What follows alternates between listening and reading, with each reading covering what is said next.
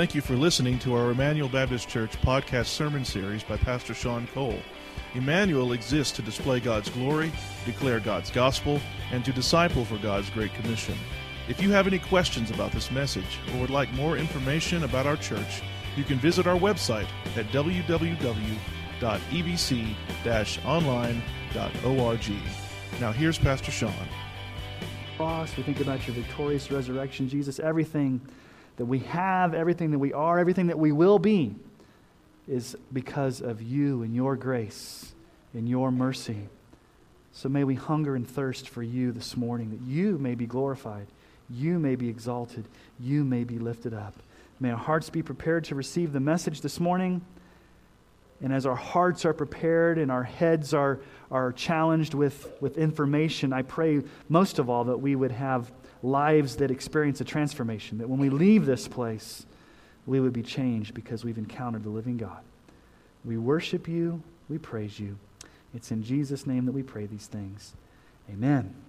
You may be seated this morning, children, if you're in fifth grade and you're below that, you may leave now to go to kids' own worship to work on Vacation Bible School, which, by the way, is just a few weeks away when this building is teeming with hundreds of children that need to hear the gospel and be loved on. So we want to continue to pray for Vacation Bible School. Open your Bibles to Acts chapter 26. We're fast forwarding a bunch of chapters just for the special service this morning. No, I haven't skipped a large section of Acts. We'll get back to that when I get back from India. But today's message is titled India or Bust because tonight, uh, six of us will get on a plane and we will spend many days in tribal villages with our missionary partners to share the gospel, to love on people, to encourage our missionaries to repair wells, to do women's health awareness, to just do what God is calling us to do as we go into these tribal villages. And what our desire is, and what my prayer is, and I hope it's your prayer too is that God would take these people who are living in darkness and bring them into his marvelous light. As a matter of fact, the words of Jesus in John 8 12, listen to what Jesus said. Again, Jesus spoke to them, saying, I am the light of the world. Whoever follows me will not walk in darkness, but will have the light of life. And that's our prayer that these people that we go to in India will see the light of Jesus and that we will shine that light brightly. And by now, hopefully, having been on this journey with me as your pastor Emmanuel for seven years, you know that theology matters, especially in how we do missions, how we do evangelism, how we go about seeing the health of a church, the strengthening of a church. It actually affects our attitudes and our actual practices. And so, what do we expect to see when we go to India? What should you, as a congregation, be praying for as we go into these villages? I want you to listen to the words of John MacArthur for just a moment. John MacArthur says this The Western church has subtly changed the thrust of the gospel. Instead of exhorting sinners to repent, Evangelicalism in our society asks the unsaved to, quote, accept Christ. This makes the sinner sovereign and puts Christ at their disposal. In effect, it puts Christ on trial and hands the judge's robes and gavel to the sinner, precisely the opposite of what should be. Ironically, people who ought to be concerned about whether Christ will accept them are being told by Christians that it's the sinner's prerogative to, quote, accept Christ. This modified gospel depicts conversion as a decision for Christ rather than a life transforming change of heart involving genuine faith, repentance, surrender, and rebirth unto newness of life. Whether we're going into a village in India, or whether you're going to your friend here in northeastern Colorado at a coffee shop or in your backyard or wherever you go, the gospel is the same, and the response to the gospel is the same. What is the response to the gospel? It's nothing less than repentance and faith in Christ that leads to a genuine transformation. A genuine transformation. So, as we go to India, what's our goal? What's our goal?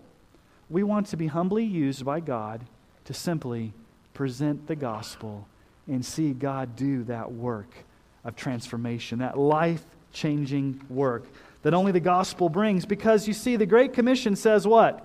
Go into all the world and get people to walk an aisle, right? Go into all the world and get people to say a prayer or to raise a hand or to make a quick decision. What, is the, what does the Great Commission say? Go into all the world and what? Make disciples. What is a disciple? A disciple is one who has taken Christ as their Savior and Lord. Their heart's been transformed. They've been reborn. They've experienced the depth of conversion. Their life is radically changed. It's the miracle of new birth because, you see, when we go into these villages, these people are worshiping false gods. Millions of Hindu gods they're worshiping, in addition to the fact that they are animists. Now, what is an animist? It's not a person that worships an animal, it's a person that worships an ancestor. If you remember last week when Pastor Money talked about that, and by the way, thank you for allowing Pastor Money to come. I know it was somewhat hard to hear him because he was from India and he, he spoke English, but it didn't sound quite like English. And I know some of you had to struggle to, to hear him, but it was, it was great to have him explain the issue of Hinduism and animism. It's the worship of your ancestors. And for example, if, if you um, treated your uncle bad in life and he died, you would be worried that he may come back and haunt you and do something bad to you. So you're always living in fear that maybe your dead relative is going to haunt you. In addition to trying to please all these millions of Hindu gods, they're living in darkness, and nothing less than the, the true gospel is going to open their hearts. And so it affects how we do mission. So here's the question for this morning What is conversion? What does it really mean for a sinner to trust Christ for salvation, to have their heart open, what does it really mean for someone to embrace Jesus Christ as their Lord and Savior? If we go to Acts chapter 26, we find Paul's testimony. He's before um, King Agrippa and he's giving his testimony. He's giving a defense. He's, he's talking about his salvation experience. You remember from many months ago on the road to Damascus, he's talking about how Jesus blinded him. And then he gives his testimony of what he's been called to do as a missionary to the Gentiles. And so we're going to get to this in a few months, but I thought it was appropriate this morning as we, as we prepare to go to India, as you as a church family pray for us to go to India, what is it that conversion truly is? So let's pick up Acts chapter 26, verse 12. In this connection, this is Paul speaking, I journeyed to Damascus with the authority and commission of the chief priest. At midday, O king, I saw on the way a light from heaven, brighter than the sun that shone around me and those who had journeyed with me. And when we had all fallen to the ground, I heard a voice saying to me in the Hebrew language, Saul, Saul, why are you persecuting me? It is hard for you to kick against the goads. And I said, Who are you, Lord? And the Lord said, I am Jesus, whom you are persecuting. But rise and stand upon your feet, for I have appeared to you for this purpose, to appoint you as a servant and witness to the things in which you have seen me and those in which I will appear to you, delivering you from your people and from the Gentiles to whom I'm sending you. Verse 18 is the key where we're going to hang out this morning. To open their eyes so that they may turn from darkness to light and from the power of Satan to God, that they may receive forgiveness of sins and a place among those who are sanctified by faith in me the risen Christ appears to Paul and says, I've got a task for you, Paul. I'm setting you apart as an apostle to the Gentiles to go do something in this ministry. And so, what does the risen Christ and all of his authority charge Paul with doing? Well, we see three things here. Here's the first thing that the risen Christ charges Paul to do He says, Paul, I want you to open blind eyes. Right there in verse 18, to open their eyes. Now, why do people's eyes need to be opened? Because they are spiritually blinded. They're living in darkness. Listen to how Jesus described darkness. John 3 19 through 20. Jesus says, This is the judgment. The light has come into the world, and people loved the darkness rather than the light because their deeds were evil. For everyone who does wicked things hates the light does not come to the light, lest his deeds should be exposed. So, people, whether they're in India or whether they're out here in northeastern Colorado, if they're without Jesus, they're living in darkness. They're blinded to the light. They're, they're embroiled in darkness. And so Jesus says to Paul, Go open their eyes. Okay, the second thing that Jesus charges Paul to do is to turn sinners from darkness to light. Verse 18, to open their eyes so that they may turn from darkness to light. Now, that word turn is very important. It involves repentance. To turn from something, to turn from the darkness, to turn from the sin, and to turn and embrace Christ as Lord. There must be a hatred of sin. Listen to what Peter says about this whole darkness into light. 1 Peter 2 9. He says to us, You are a chosen race, a royal priesthood, a holy nation, a people for his own possession, that you may proclaim the excellencies of him who called you out of darkness into his marvelous light. So we are those who've been called out of darkness into light. And that's what Paul's charged to go do. Take these people out of darkness into light. And that involves repentance, turning. And repentance involves more than just, than just being sorry for your sin. You see, repentance involves the mind, it involves the heart, it involves the will. The mind in repentance means that you come to the conclusion through the scriptures and through the, the work of the Holy Spirit in your, in your intellect, in your mind, that what you're doing is sinful to God. You, you've got the Bible confronting your mind, and, and you change your mind, and you're confronted with the fact that what I'm doing is sinful to God. So it involves the mind, but it also involves the heart. You begin to feel the weight of your sin. You begin to grieve over that sin. You begin to hate that sin, but then it involves the will. You actually have to make the, the conscious determination to turn from that sin, to abandon that sin. Third thing that Jesus tells Paul to do I want you to open their eyes, Paul. Number one. Number two, I want you to turn them from darkness to light. And number three, I want you to turn them from the power of Satan to God from the dominion of Satan to God. Paul says this in Colossians 1 13 through 14. He has delivered us from the domain of darkness and transferred us to the kingdom of his beloved Son, in whom we have redemption, the forgiveness of sins. Again, this involves repentance. Listen to Martyn Lloyd-Jones, the best definition of repentance I've ever come across. Here's Dr. Lloyd Jones, the pastor of Westminster Chapel, died in 1981, probably one of the greatest preachers of the 19th century or the, or the 20th century during the 1900s. Here's what he said Martyn Lloyd-Jones. Repentance means that you realize that you are guilty, you're a guilty, vile sinner in the presence of God, that you deserve the wrath and punishment of God, that you're hellbound. It means that you begin to realize that this thing called sin is in you that you long to get rid of it, that you turn your back on it in every shape and form. You renounce the world, whatever the cost. You denounce yourself. You take up your cross. You go after Christ. Your friends and your family and the whole world may call you a fool, and you may have to suffer financially, but it makes no difference. That is repentance. And repentance is not just a one time act, it's an ongoing thing. Christians are called to live a life of ongoing repentance. We're always turning from our sin. We're always trusting in Christ. And what's the promise?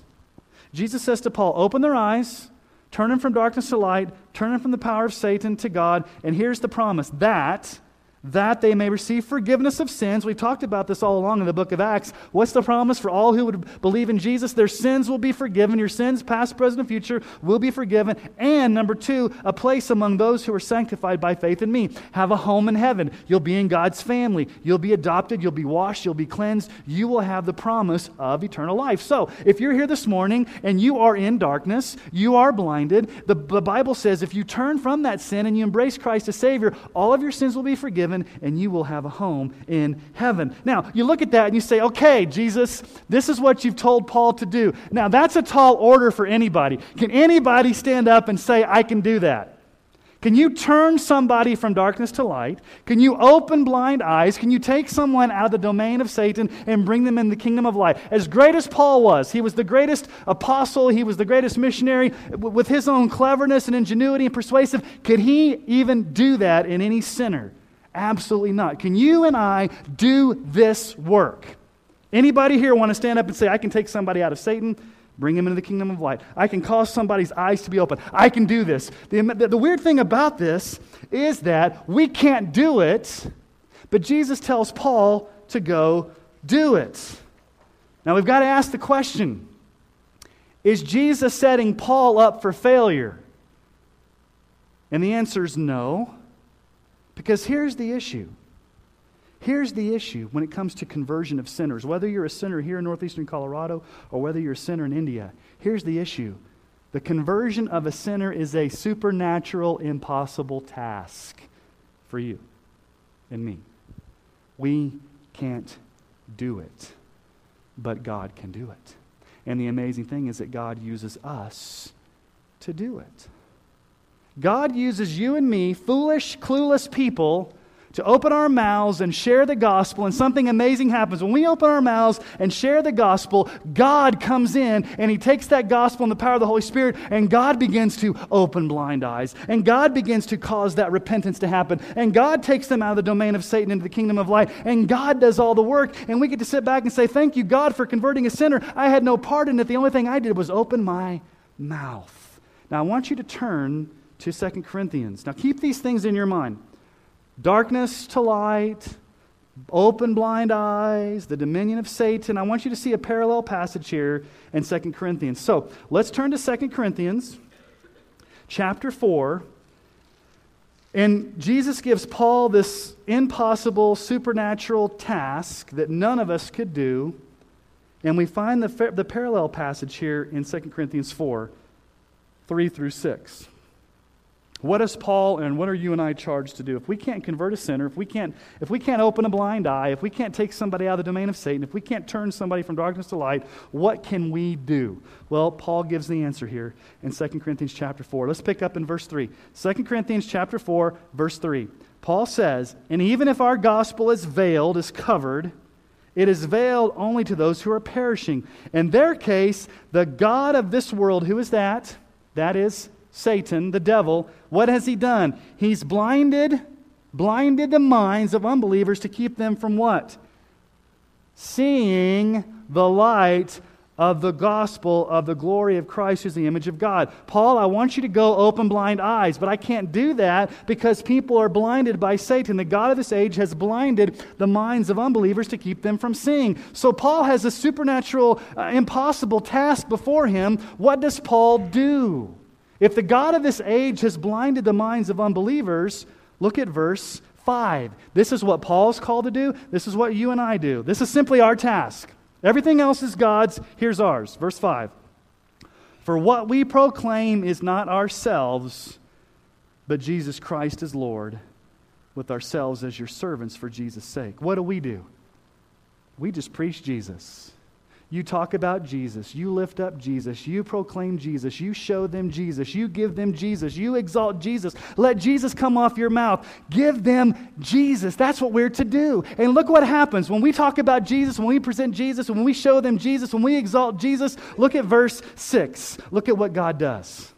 For God, who said, Let light shine out of darkness. What does that sound like? Genesis 1 1, right? In the beginning, God created the heavens and the earth. How did God create? He said, Let there be light, and there was. Now, if we're blinded and there's a darkness, God says something. God says, Let there be light in a human soul, and look what happens. For God, who said, Let light shine out of darkness, has shown in our, our hearts to give the light of the knowledge of the glory of God in the face of Christ Jesus. So, what do we do? We just go tell people about Jesus. What does God do? God opens blind eyes, God renews hearts. God takes hearts of flesh or hearts of stone and replaces them with hearts of flesh. God raises people who are dead in their sins to new life. God causes them to be born again. God takes them out of the domain of Satan. God takes them out of darkness into light. God gets all the credit. What do we do? We just open our mouths and we tell them about Jesus. And look at verse 7.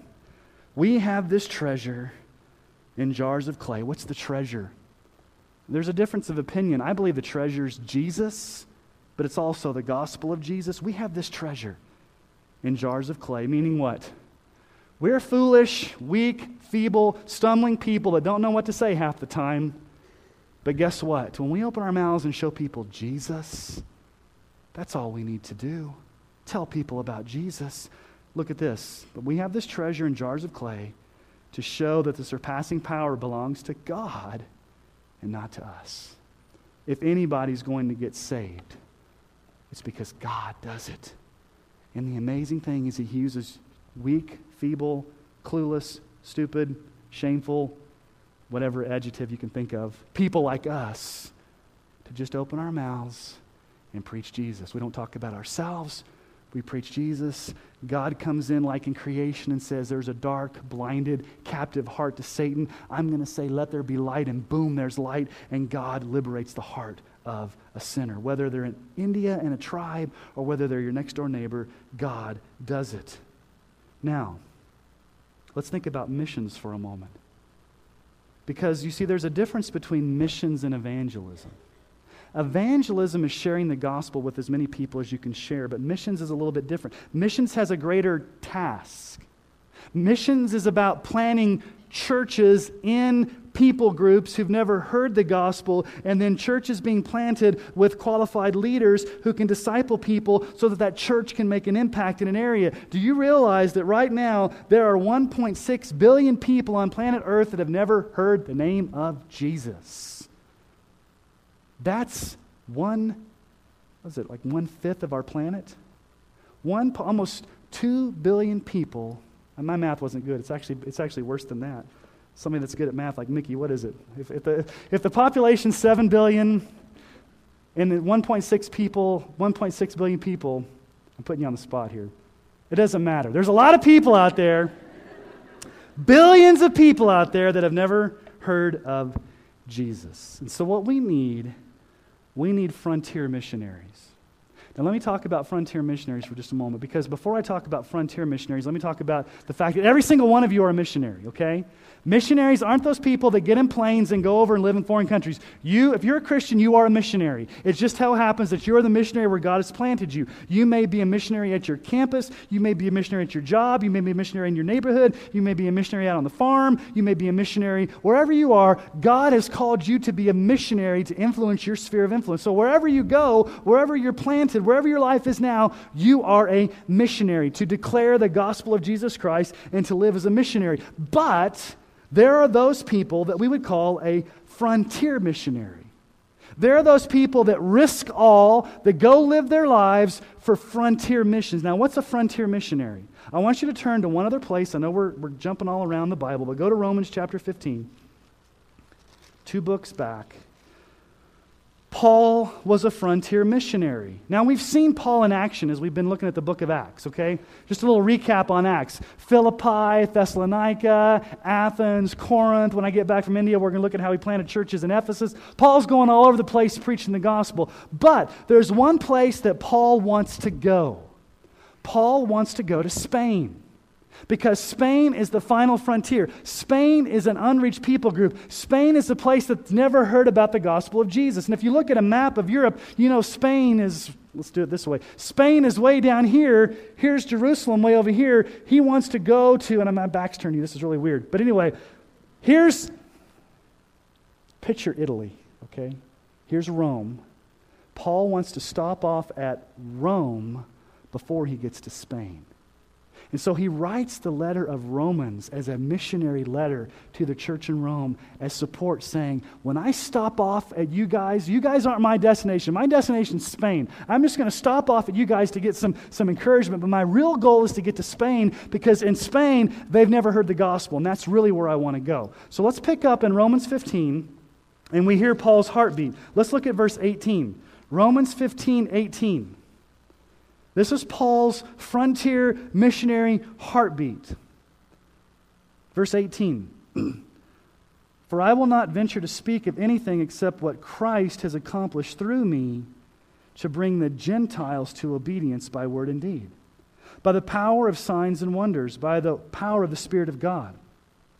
So that from Jerusalem and all the way around to Illyricum, I have fulfilled the ministry of the gospel of Christ. And thus, verse 20 is key here I make it my ambition to preach the gospel not where Christ has already been named, lest I build on someone else's foundation. But as it is written, those who've never been told of him will see, and those who've never heard of him will understand. This is the reason why I've so often been hindered from coming to you. But now, since I no longer have any room for work in these regions, and since I have longed for many years to come to you, I hope to see you in passing as I go to Spain and to be helped on my journey there by you once I have enjoyed your company for a while. Paul is an amazing man here. What does he say? I've done everything God's told me to do. I've completed the task. I've done the job. There's no more room for me to do ministry. Everything that God has called me to do, I'm done. There's one place left. It's Spain. That's where I'm going. Now, how can Paul say I've done everything? Does it mean that every single person in those areas heard the gospel? No. Does it mean Paul witnessed to every single person? No. What it means is, as a missionary, Paul planted churches, and once those churches were planted, those people began sharing the gospel in those geographic areas. So Paul can say, I've planted churches, I've done what God's called me to do. There's the final frontier, it's Spain. That's where I want to go. And I want to stop off at you guys, Rome, to get some encouragement before I go. So, what is frontier missions? Paul defines it for us there. He defines it for us there in verse 20 to go where Christ has not been named. That's an unreached people group. We've been praying for five years for this unreached people group. I'm not going to mention their name because this is out on the internet, but you guys know their name. I'm not going to mention our missionaries, but we've been praying for five years for this unreached people group. Talk about God's sovereignty. Five years ago, none of us had ever heard of this people group, and we started praying for them. And we had no idea where they were over in India. We just prayed that God would break through, God would send a missionary, God would get the gospel to them, God would get a Bible to them, and we had no idea what God would do. And then about two years later, we meet a missionary here in Colorado that just so happens to be from Yuma, that's a missionary over there, and he says, I think I know who these people group are. Really? We've been praying for them for two years, and you know who they are? Yeah, as a matter of fact, let me get you in contact with this other missionary people. They're working directly in that area. Really? This can't be a coincidence, okay? And so last year we go, and we go into that people group. We go into those villages for the very first time. Some of us were the very first white people they've ever seen. We go into the villages. We're going back, back again this year. The, the, the ground has been plowed. There's people who are actually identified as Christians. There's actually people identified as pastors. And five years ago, we had no idea who these people were. And now we're going into these villages where the name of Christ has not been named, but the, but the seeds have been planted and the ground's been plowed, and we're ready to go in. And so that's the goal of Frontier Missions is to go among people people groups where Jesus has not been named. Can you conceive right now that there are 1.6 billion people in our world that have never heard of Jesus? Okay, you guys can get on the internet. You guys can go drive down to Bible Lighthouse. You can turn on your TV. You can turn on Air, Air One or K Love or whatever you listen to, and you can hear the name of Jesus. Every single one of you in this room knows you have probably have a Bible, if not two or three of them. Every single one of you probably knows who Noah is. You probably know who Moses is. You know the Bible. There are people living in darkness that don't know who Jesus is and they don't know about salvation. Does that blow your mind? And we get the privilege of going into these villages and saying, Let us show you Jesus and let God open blind eyes. That's frontier missions. And you know what it's going to mean? It means going to places that are hostile. Why are there no Christians there? Because they don't want Christians there. Muslim, Hindu nations that are very hostile to the gospel. One of the great encouragements I get there is from verse 21. Paul quotes Isaiah 25 15. This has been my prayer as we're going on this trip. Staggering. Verse 21. As it is written, those who have never been told of him will see and those who've never heard will understand. You don't think we're going with the power of God and with great encouragement? There's a verse right there to hang your hat on. Those who've never been told will see. What will happen? The blinders will come off. Those who've never understood or never have heard, they'll understand. I'm going with the confidence that when we go into these villages and we show them Jesus, they will see and they will understand. So, what's the role of Emmanuel Baptist Church in this? What's the ultimate goal of missions? What's the ultimate goal of missions? Well, let's go back just a moment and let's look at Romans 15, 8 through 12, and we'll see the goal of missions here. Here's the goal of missions. It's very simple. It's the goal of Emmanuel Baptist Church. It's the goal of your life as a Christian. This is the ultimate goal. Verse 8, chapter 15. For I tell you that Christ became a servant to the circumcised, that's the Jewish people, to show God's truthfulness in order to confirm the promises given to the patriarchs, Abraham, Isaac, Jacob, in order that the Gentiles, who are the Gentiles? People like us, people that are from the nations, those that are non Jews, that the Gentiles might glorify God for his mercy. Okay, here's the goal of missions that all peoples everywhere would bring glory to God. Now, look at how Paul's going to unfold this. Look at the words he uses. He's going to quote from all these Old Testament passages. As is written, Therefore I will praise you among the Gentiles and sing to your name. And again, it is said, Rejoice, O Gentiles, with his people. And again, praise the Lord, all you Gentiles, and let all the peoples extol him. And again, Isaiah says, The root of Jesse will come, even he who arises to rule the Gentiles. In him will the Gentiles hope. What's the goal of missions? That the Gentiles, the people groups, all the nations will glorify, will extol, will worship the Most High God and give him praise and glory forever and ever. That's the goal. Okay? If that's the goal of missions, to see these people groups, to see these tribal people say, I'm not going to worship a Hindu God, I'm going to worship the Most High God, whose name is, is the Father of Abraham, Isaac, and Jacob, who's the Father of Jesus Christ. That's who I'm worshiping. I'm not going to worship a false God, I'm going to worship Jesus. If that's the goal, then what's your role as Emmanuel Baptist Church? What can you do? Six of us are going. By extension, 300 of you are going. Look at verse 32. This should be your prayer. Verse 32. This was Paul's desire when he came to Rome. He's on his way to Rome to get to Spain. So, what would the Roman church do to help him on his mission trip to Spain? Verse 32. So that by God's will I may come to you with joy and be refreshed in your company. Be refreshed. Your job as Emmanuel Baptist Church is to be a source of joy and refreshment. Now, you think, when I think of refreshments, I always think of like refreshments. What? Like Sprite, Dr. Pepper. You get refreshments at a concession stand. What does it mean to be, to be a source of refreshing? You, by extension, my, my, our goal as missionaries Number one is to go and share the gospel of Jesus Christ in these villages, but we're also going with the goal to encourage and support and come alongside and love our missionary partners, to be a source of refreshment to them. So, how can you do that? Well, you can be praying. Are you praying that you would be a source of refreshing? Are you giving to missions? Are you assisting on short term mission trips? On the back of your bulletin is a prayer guide. Everybody pull that. I think it's on a green sheet. I'm not good with colors, but I think it's green. That's what they tell me. I know Kermit the Frog scenes. It's not easy being green, and um, I had no idea where that came from, but it's a green sheet. That's your prayer guide. It lists our itinerary, it lists who's going. It's got who, what we're doing on what days. It's got specific things to be praying for. Some of you are signing up out there on the Welcome Center table to be praying for hour blocks. Some of you are praying at different times. The church will be open for you to come in here and pray. Wednesday night at 6:30, there's a special prayer meeting. We are a church that's serious about prayer, and we're not just going to talk about praying. We are going to pray.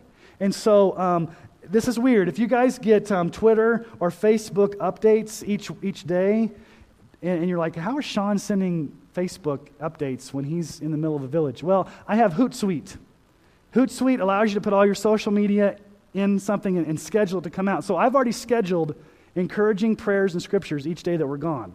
So don't be freaked out by saying, Where's Sean? Because I think, I think Joycelyn said, I don't know where Sean's going to be if he's sending these things. I've already set them up. They're going to come out every day. There's going to be scriptures and things to be praying for because I want you guys to be praying while we're gone. And so, missions, missions is all about being a source of refreshment.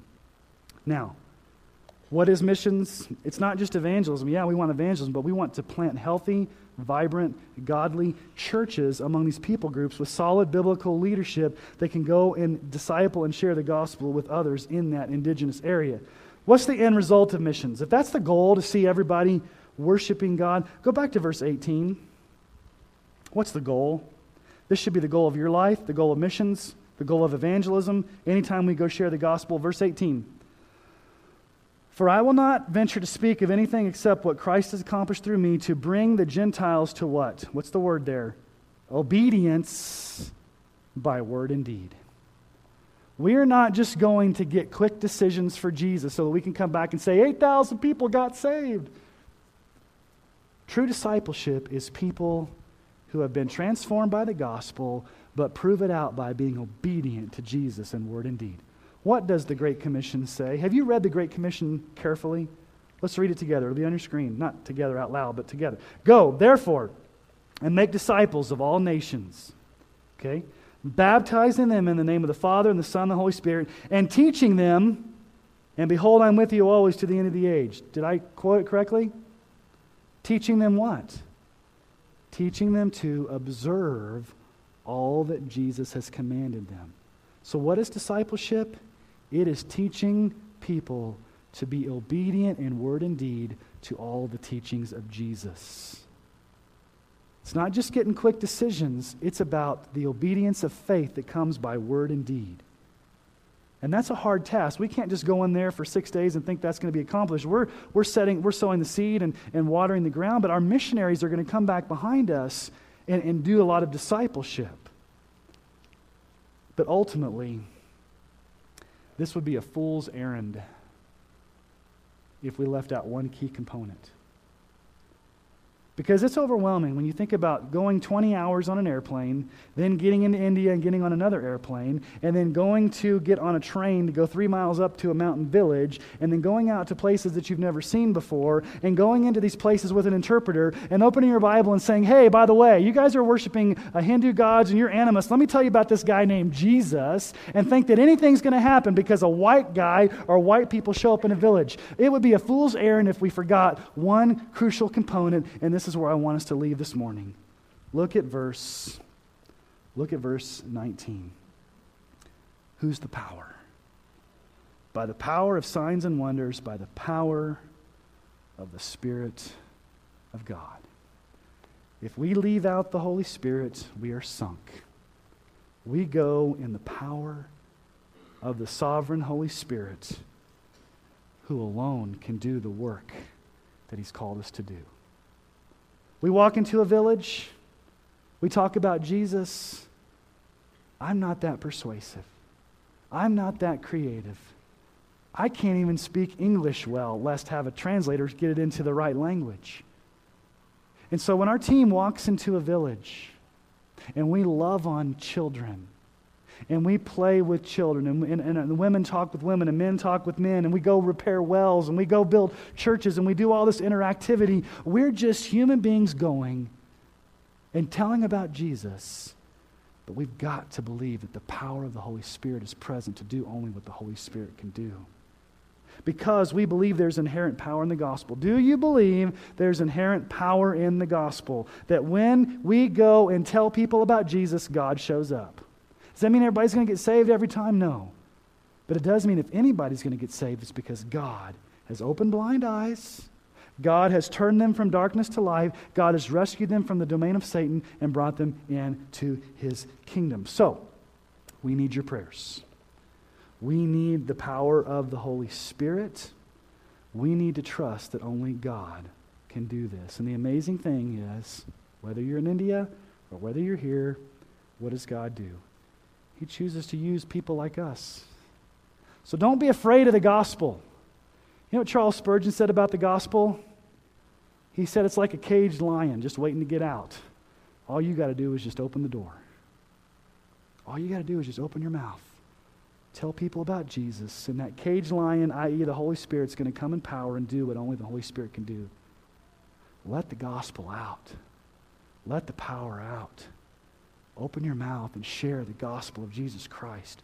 Whether it's a tribal person in India worshiping a million false gods, or whether it's your neighbor, your friend, your coworker, or a family member, everyone that's living in darkness is living in the same type of darkness. It may just be manifested in a different way. Everybody needs Jesus, but the power comes when you open your mouth and share Jesus. God does the impossible. The gospel's the same, the response is the same, and praise God. Jesus is the same yesterday, today, and forever. What I'm going to ask you to do is not to bow your heads, but I'm going to ask you to pray for our, our, our India mission team. So if our team, who all's going on our team, I, hopefully everybody's here this morning. If, if you guys can make your way down here to the front, and I would ask the elders of our church and others to come, and anybody that wants to come and surround us to be praying for us as a team. And I'm going to ask, let the elders fight over who's going to pray for us. that may not be a pretty sight. I may need to assign somebody to do that.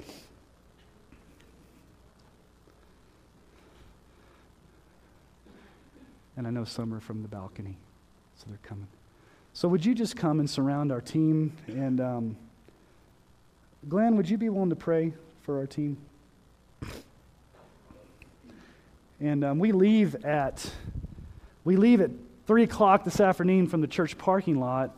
We're going to have a send off. If you want to come again at 2:45, we're going to grab hands in the church parking lot and just pray over the team. But um, it's an extension of the entire church. Um, you guys are all involved in this, and we got a 20-hour plane ride ahead of us this afternoon. And I'm glad I preached because hopefully I'll fall asleep on the plane.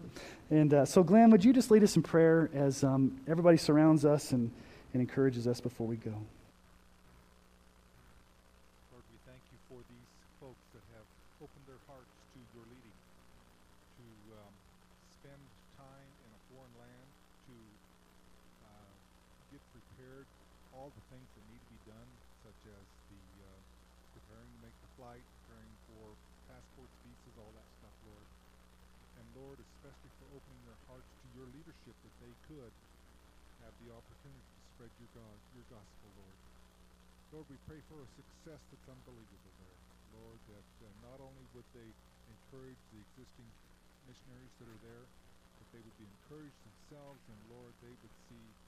success and people's open hearts to listen to you, to accept you as Lord and Savior, to be desirous of being forgiven of their sins. Lord, we just thank you that uh, that we as a church can back them up with prayer here. Lord, I pray that each of us will do that. We would be diligent in lifting up this team. Lord, we just pray now that uh, you would give them safe travels, um, keep them healthy, keep sickness away. Lord, just help them be